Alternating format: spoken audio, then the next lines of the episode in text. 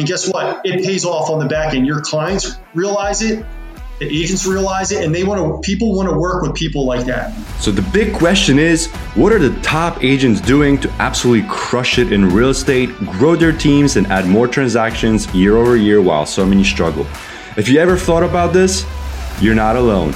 No one has been able to get the answers until now.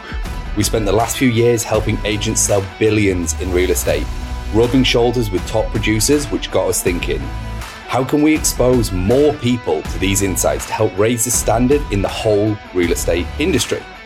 We then realized that we could help bridge the gap by getting the secrets from the best of the best so that you can succeed. My name is Andrew Dunn. And my name is Peter Michael. Welcome to Elite Agent Secrets. One of the other topics you wanted to talk about, which is about being the person that everyone wants to work with. So it sounds like what one thing that I love love, love, love about your story is this has actually taken you quite a long time to achieve, and you haven't given up. Like it basically took I you. I think that's the most impressive part too, because it's so much easier to just give up.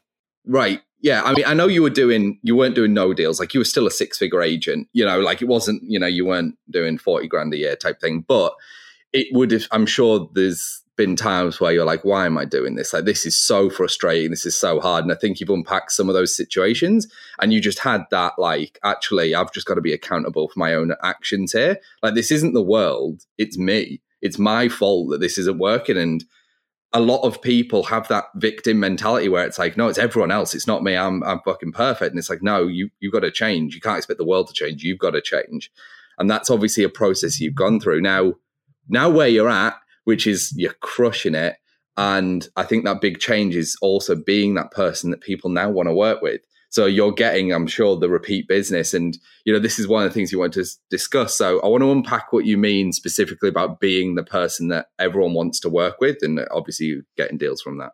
Okay. Yeah. Uh, so that, that is like a, that's a loaded topic. Okay. And I want to try to, it's so important that I want to try to, try to nail it and and give you know your audience um, what they need to hear about this. Um, so, like I, like we stated earlier, you know, I'm doing a certain level of business, whether it's you know 55 million a year or 95 transactions.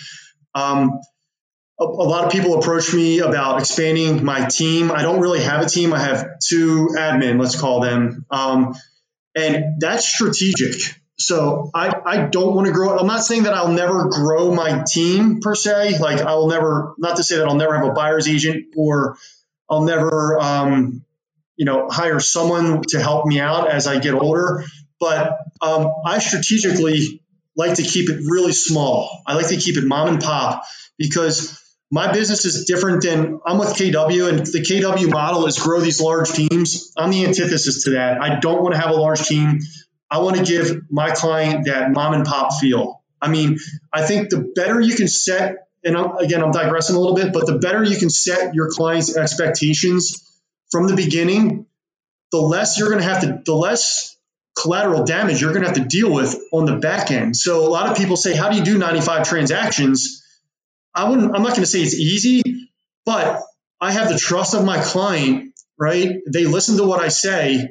And that just doesn't happen by snapping my fingers. That happens from a lot of a lot of conversations ahead of time. Um, you know, giving them advice, and then once they're once they're extremely satisfied with the transaction and how things are going and how they were treated, they're going to go out of their way to refer you to everyone they know. And that's really how I've learned to build my business. Um, like I said, there's there's these and there's nothing wrong with having a, large team. Like there's nothing. I just handle mine differently. Where the larger teams, they will hand it down to the next person and the next person, and that's fine because that's that's very efficient as well. But from that perspective, they may not get that same handholding experience that they would with someone like me. Um, now, again, don't get me wrong. Like I'm up at four in the morning and I'm pretty much going strong until about seven or eight at night, um, just because I enjoy it. I love it. Um, but that's I'm, I'm efficient. That's how I'm able to do 95 transactions because I setting expectations ahead of time and um, you know, and I have the trust of my clients. How are how are you managing? See, like this is what I'm having a very hard time conceptualizing is how are you managing 95 transactions by yourself with two admins? Like that's a lot to juggle. We're talking about what? If I take 95 divided by 12, we're talking about at least eight transactions per month, right? Yeah, Seven yeah. to eight transactions at any given time, which means that you have to when you say you have to be efficient not only do you have to be efficient on the transaction side but you have to be efficient on the prospecting side the processing side the scheduling side. Like it's you pretty much my assumption is you run everything like clockwork like so do you time block? Do you do certain things on certain days specifically? Like do you schedule closings only on xyz days or inspection on xyz day? Like what does that look like? Help us understand what what does efficiency look like in Mike's world? Okay. Well, I think I think the answer today is different than the answer a year and a half ago or two because the market's different. Um, the market right now, obviously, we know in the United States that it's it's a it's the best sellers market in the history, right? So of selling homes. So where that's leveraged me is if I'm working, I work with buyers and sellers. I would say I'm probably like 65% sellers, and then the rest would be I work with buyers. But since there's like, let's just use the buyer perspective. I'm not out showing 20 homes on a Saturday afternoon. I'm showing the clientele that I work with is typically not as much first time home buyers. I still work with first time home buyers, but it's more like the seasoned buyer. And you know, the inventory just isn't out there. So one home will pop up and I'll show my client one, two, or three homes. And then if I'm working, and this kind of goes to that that other topic of being the guy or girl that everyone wants to work with. I'm making that offer. That my buyer is getting that offer accepted. Whether I have to kick the door down for that seller or what, they're getting that offer. That's part of the efficiency. Um, that just doesn't happen by just emailing the offer over to the listing agent. That just doesn't happen. But the efficiency is there because there's a strategy behind it. Um, and I'm just not wasting a lot of time. I'm not going out showing 20 homes. So, so what what does your strategy look like when you submit an offer? Like, why is your offer getting accepted? Because I have a I have a feeling I may have an idea, but I'm not doing your numbers. So I want to know what you're doing that I'm not doing. That I don't have to show 15 houses like I did last Saturday. okay, awesome. I, I got the I get the chills from that question because I'm so passionate about it. Um, and I want to I want to start with the end in mind and, and work backwards. Um, one of the topics is be the guy or girl everyone wants to work with. This is not, and this is not to take away from you not doing 95 transactions. It has nothing to do with that. But um, five years ago, I I found out where my niche was, and it was in my hometown where I live. And I will sell homes outside of that, but I target West Chester, Pennsylvania. That's where I live. That's where I know everyone. That's where I know values. That's where I love, like, I love being there. So, why does that have to do with getting an offer accepted? It's because that's where I concentrate and that's where people know me and that's where all the other agents know me, right? So, it starts with that. Be the guy that everybody wants to work with. Um, and we can talk about that a little bit later. But then you have to have a strategy. If they're not just going to take my offer because I'm a good guy, that's just not how it works. You got to give them something that their their seller is going to want to accept, right? So how does it look, you ask? All right, so this is how it looks. I'll either know about the house before it comes on the market, number one, um, and I'll get a jump on it somehow that way. That's probably 20% of the time. Or the other, so let's just do a normal scenario where the home comes on the market. Number one, if I know my client's going to love it, boom, I'm on the phone with the agent right away. I'm already striking up a conversation. What I'm doing, guys, is I'm making it very hard for them to say no to me. Okay. Um, so I get in the house. I call. This is not. This is not a market where you call the sell the selling the listing agent and you say, "Oh, is it propane or natural gas? Is it you know what are the neighbors like?" Like this is not that market. This is a market where you show that house and you call that agent and say, "My guys love it. I'm gonna I'm gonna die if I don't get this house for them. Like, what do I need to do?" Okay, you strike up that conversation in this market, what I'm doing is I'm being the first one to submit the offer because if they have a deadline of three days from now, it gives me time to converse with that agent over the next three days and say, hey, where are where am I? Do we need to do something different? How can I make this better? What do I need to do? I'm great to work with. You know that we've worked on three other transactions. What am you have to be borderline very annoying with these people because they'll, they'll get annoyed but they'll also, when they have eight offers in their hand, it's going to be very hard for them to pick up that phone and call me and say, Mike, you didn't get the deal. Like, it's very hard for them to do that. I know that because it's hard for me when I have an agent that's all over me and then I have to call them like, you didn't get it. They're gonna be, what do you mean I didn't get it? I've been, I called you three times. You could have told me I did. So you have to put the pressure on them. You press them. You also have to have your offer strategically better than the other people. And you got to get aggressive with that. I mean, that's first and foremost, but then you got to make them not say no to you. So, so Mike, can, I selfishly ask a question for my own personal gain? Hopefully, the audience gets a lot of it as well. Andrew's smiling for anybody who's going to be watching this on YouTube. It's because we have a conversation about this all the time.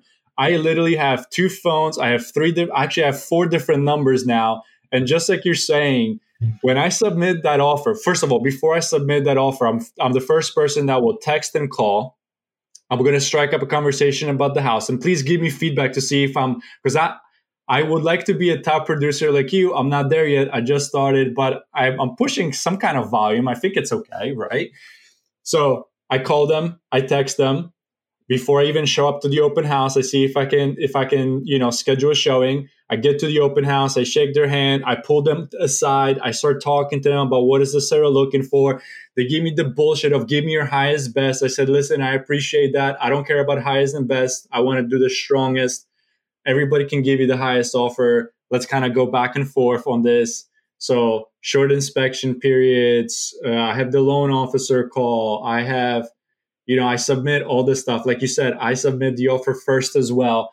And then I am so borderline annoying that sometimes they stop answering my calls because I will call them two, three, four times literally in one day to see where we are.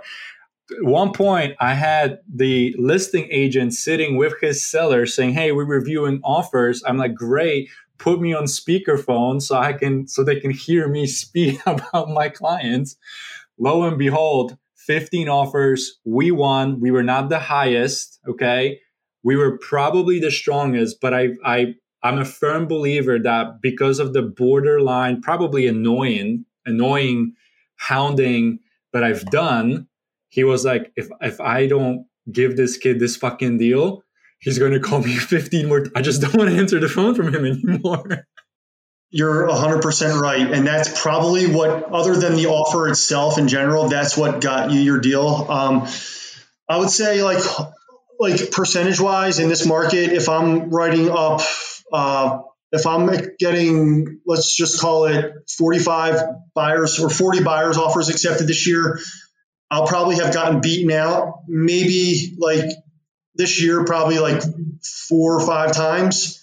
Um, and and here's the here's the one thing. Let's take the strategy on on the on the offer off the table because we can get into that. We can have like a two hour conversation on that because there's definitely things that you can do to tweak things. But the first thing, and you'll probably learn this, and and I can already tell, like you guys are very likable. Be thank you. Be, be likable. Be take your ego and put it right here just take your ego. You know how many times I call agents, even though like I would I like this, and I, I don't want to sound like cocky or anything, but like my I was I'm in a small town, so people know who I am. Um, agents know who I am. But when I call, and if I don't, if I've never had a conversation with them with the other agent, they're most likely going to know me anyway. I think for the most part. Um, but I always introduce myself. Hey, this is Mike Cianci calling from KW in West Chester. I just wanted to introduce myself and they're like, yeah, I, I, know who you are, but let's just take that off the table. Let's just say you're calling an agent. This happens a lot. Like, hey, this is Mike Cianci calling about your your your house you got for sale. It's all, and they're like, yeah, what can I do for you? Like, kind of like snarky. Like, yeah, you're like the 15th agent that's called me. Guess what? That's not cool. Like, that is not cool. Don't be that guy. Whenever someone calls me, whether it's an appraiser that needs help or it's another agent that needs help with something, be the person that is going to be willing to help that person out, even when there's nothing in it for you. Because guess what? It comes back to you one year from now when you call them and you say, Hey, I got an offer for you. They're going to say, Mike, what do we need to do to get this done? Because I want to work with you. You helped me out a year ago. I never forgot that. Boom. like I can't tell you how many times when I call people, call their agents, the ones that just greet me with just a smile, I remember that. They made me feel good. The ones that that were like, yeah, you're like you're the 15th person I got. These are the people that are doing like 10 deals a year, and they're like, they're all high and mighty because they got 15 offers. And then guess what? I put a listing on the on the market seven days from now. They're one of my offers, and I'm going to remember that. I'm not going to not accept their offer just because it's them. But if it's tied and I've worked with someone else that I like better, I'm not going to work with that person because the way they treated me. I see. I think you make a very, very, very good point. Like, I just won an offer. We were I we we were the first we were the highest and the best offer up until probably like the 23rd hour. At the last moment there was another offer that came in that was higher but because I went to the open house, I talked with the agent. We kind of kicked it off about talking about sneakers, right? Cuz I'm really big into sneakers for anybody that's listening. Hit me up, Hype Beast all the way. okay? I'm really big into sneakers. I got talking with her and her lender, and we were just having a great chit chat. My buyer showed up. I said, "Yeah, guys, take a look. Go through the house." I'm a I am a sole believer that if I didn't connect with the lender and her at the sneaker level, I would have probably not gotten the shot. And the reason I say this is she called me. She says, "Listen, I'm calling you because I really liked the conversation we had. Really loved your clients, would love to see how I can help you get them into the house, but you are right now not the highest offer. Help me plead the case for my client of why I should take you over the other offer that has no appraisal contingency. Literally, they're willing to close a 20, 30K gap, no contingency. Why am I taking you with a 5K or 10K appraisal gap over them. I'm, I'm help, like, help me out here because I really want to do a deal with you. And it's not like, you know, I came in there, you know, big dick swinging, I'm the best. No, I came there with my hat. You know, I don't even think I had a polo. I just had a t-shirt because I was, I was rushing from one appointment to the other and was just being a genuinely a kind human being. I walked in, I complimented the lender because he was wearing some Yeezys. And, you know, I turn around, she goes, Oh, I sell shoes too. I'm like, Oh my God, no way. I pretty much bought my first house with, you know, profits from sneakers. And we just had a just just a different probably connection than anybody else that walked in because I know for a fact they had over 80 showings that day. Yes. You, know, you nailed um, it. And and I, I find that what you're saying is I like I genuinely like have lived this philosophy of like treat others how you like to be treated but I've literally put in offers on guys that are not from this area, um, that are from like neighboring areas or an hour south of me, where it's almost like a different market. Like Miami is a different market than Boca, right? It's it, it just it just is. The mm-hmm. people mm-hmm. are different, market's different, product is different. And whenever I deal with somebody from that market up here, it's almost like, oh my God, I know this deal is not going to go smooth because, like you're saying, it's that ego stuff that gets really in the way. And that's when I have to use one of my four numbers when I call somebody because I don't like answering the phone from me, right?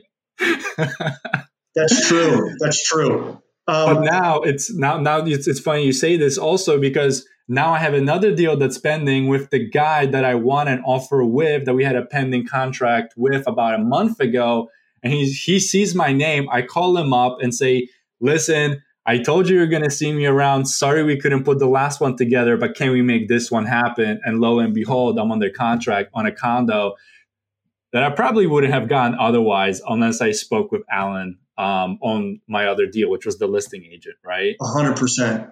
And guys, the, the the the transaction doesn't stop at getting the offer accepted. Like this morning, I closed on a property where um, it's the second deal I did with this guy, this other listing agent. Uh, I represented both buyers, and this he lives in this neighborhood, and he's got this neighborhood on lockdown, and the transaction doesn't stop with the offer getting accepted because you you're you're targeting working with this agent again in the future. So he chose our offer over eight other offers. Um, we were the, we were the best offer overall, but um, I remember the last deal we did, I made sure like there was a huge appraisal issue. There was a couple of issues.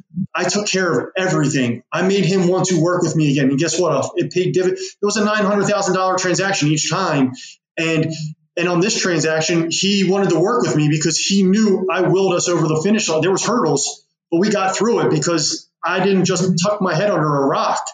I made it happen. Um, so there's so many things you can do along the transaction where you can step up and you can be the guy where you can build your reputation because most agents in this in this market or in general they're not going they're they're going to put a hard stance oh there's an inspection issue we're we're $2000 off um, somewhere somehow some way you can either split it most agents won't be willing to split the deal if, if that's the case, I just step in. I say, I'll take care of it. You know, I want to get this to the closing table. My buyers want this house. We're exhausted on all their. If I've exhausted all their avenues, I'm stepping in. I'm making it happen, even if it costs me my entire commission. Not every time, but there can be times when you need to step up. And guess what? It pays off on the back end. Your clients realize it, the agents realize it, and they want to. People want to work with people like that they just they want to work with people like that. I think Mike, one of the really important things that you said is you step in and you take control of it, but it's also because you run a business and you understand that getting back in that car and starting this process all over actually costs you way more than just getting this one down 3 weeks in, right? A hundred percent. A hundred percent. Yeah, I can't I can't tell you like how many deals in in my short three month career that I've had where I was like, I'm not fucking walking away from this deal for $1,500. Like the gas in my Porsche is going to cost more than that. Like if I have to go back and show them 40 more houses, like what the fuck? I'm not doing this.